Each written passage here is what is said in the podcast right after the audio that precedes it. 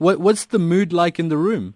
Well, this is actually a continuation of a previous Mbizo, uh, but with this time we sort of, it, it, it is a, it is, you know, almost a working committee, working group of the leaders, not as big a meeting as we had last time of about 200 people, but this time it's really just to really get to the, first of all, to get a, a report and update on the progress that we are making uh, with regard to dealing with the problems in social movements and we will be talking about that this afternoon in the press briefing.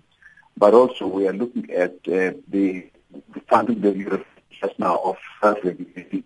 What are the actual no-go areas? Um, what does it take to actually accredit PASTA and all those things we're looking at today?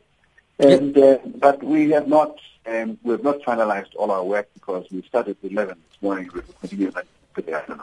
Mm, I mean, what's what, is there support in the room for self-regulating pastors or creating a database of, of churches and their leaders? Is, is there support for that idea? Actually, the, the, the, the, the bigger meeting that I talked about, which we had on the 6th of August, made a call precisely requesting for that.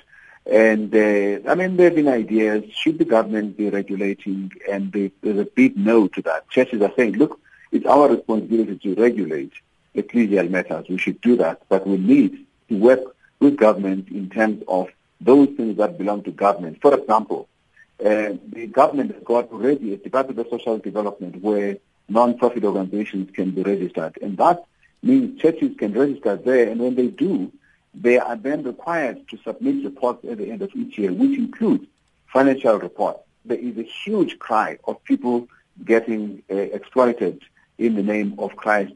I mean, there's, uh, uh there's just one uh, such, such a case that we'll be talking about as well this afternoon mm. uh, of an extreme form of exploitation. Uh, Bishop, I, I don't want to preempt what you're going to announce at, at 3.30 this afternoon, but can you give us an idea of, of what you're hoping to achieve by that time?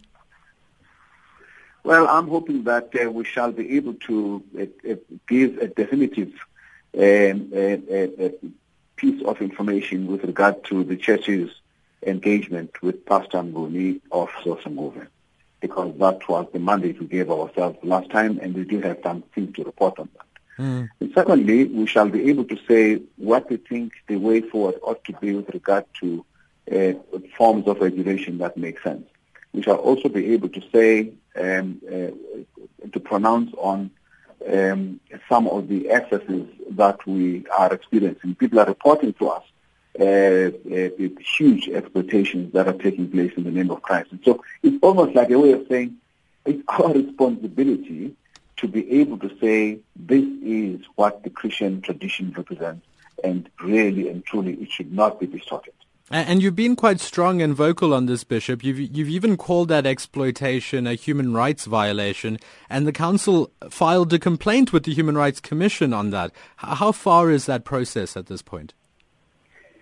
We have, um, of course, we, sub- we, submitted to the Human Rights Commission, and we uh, we have not uh, had a feedback from the from the Council from from the Commission. But the chair of the Human Rights Commission, Advocate Mushwana, has uh, personally acknowledged that they are working on it and that they have received our our our our our our, our, our complaint.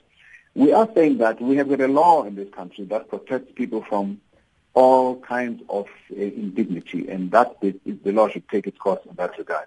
And we are not really saying that people have no right to start their own faith, but we think that uh, the fact that the people have consented does not mean that it is not inhuman. The other matter that concerns us is that, you know, some of these practices, I mean, if you can say you can drive people to eat human hair, what's next? You can ask people to bite people's fingers off. I mean, where, where does it end? And so if you can that kind of get power on people, there must be something the matter here. Mm. Uh, are there any specific codes for pastors that are being considered by the room, Bishop? Well, even as I'm talking to you, the, the groups are in session dealing with exactly that. What is exactly the no-go area? So I can't go into that now mm. because I say it's work in progress. Mm.